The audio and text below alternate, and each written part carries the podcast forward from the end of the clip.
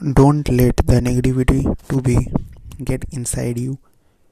Because if it gets inside you it will make a whole lot of storm in your head and it will make a blunder. It will make a blunder in your head. So the best advice that i would like to give to my brothers sisters and who one is listening to this podcast is that don't let the negativity to enter in your head. Yes negative thoughts will come. Yes but not to hamper your head. Thank you